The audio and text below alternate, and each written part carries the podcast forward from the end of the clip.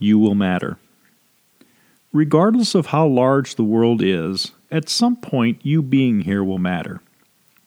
How many birds, how many birds do you think there are at any one time on the planet? There must be billions. This isn't an idle question. I, I really do have a point, so stick with me. Last year, a family of birds made a nest in a little crevice between the siding and the roof over the garage of my house.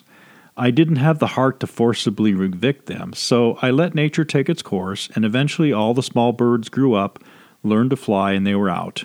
I then went up with a can of foam and sealed the crack tight. Or so I thought. This morning I was staring out the living room window in the gentle rain, and I saw a bird with a piece of something that looked like a worm in her beak land right on the shingle. She looked around nervously and slipped into the crack I had so diligently sealed up last year. Son of a. I yelped, spilling coffee all over myself. Moments later, she emerged from the crack, shook herself off in the rain, and flew off, disappearing quickly into the gray sky, leaving only the chaotic sound of frightened, helpless chirping baby birds behind her. And my first thought was, I really hope she comes back.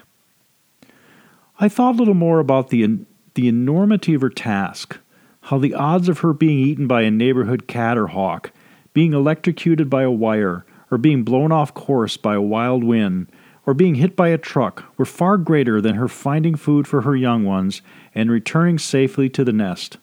But the very existence of those four or five birds in the nest depended upon her being successful, not just this one time as I watched her, but every time, many times a day. This was a very powerful feeling for me, I thought about how many birds there were in the world at any one time, how we see them everywhere and we just don't give them a second thought. But to those four or five birds in the nest, that mother bird meant absolutely everything to them. My thoughts wandered to ponder how many people there are in the world and how I could get easily lost in the downward spiral of feeling as if one person just doesn't matter, that one person can't really make a difference. And, that, and then I remember this one very determined little bird.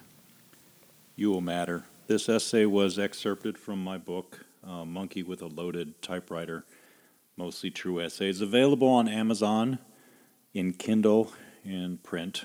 Um, I really prefer that you, you buy the print edition because it just has a nice feel to it, and you can you can cozy up with this and design in, in small chunks to be able to read anywhere um, you know, anywhere we need to read small, small essays, uh, jury duty comes to mind.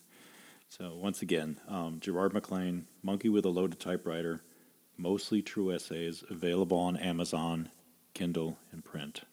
Do buy it. Let me know what you think.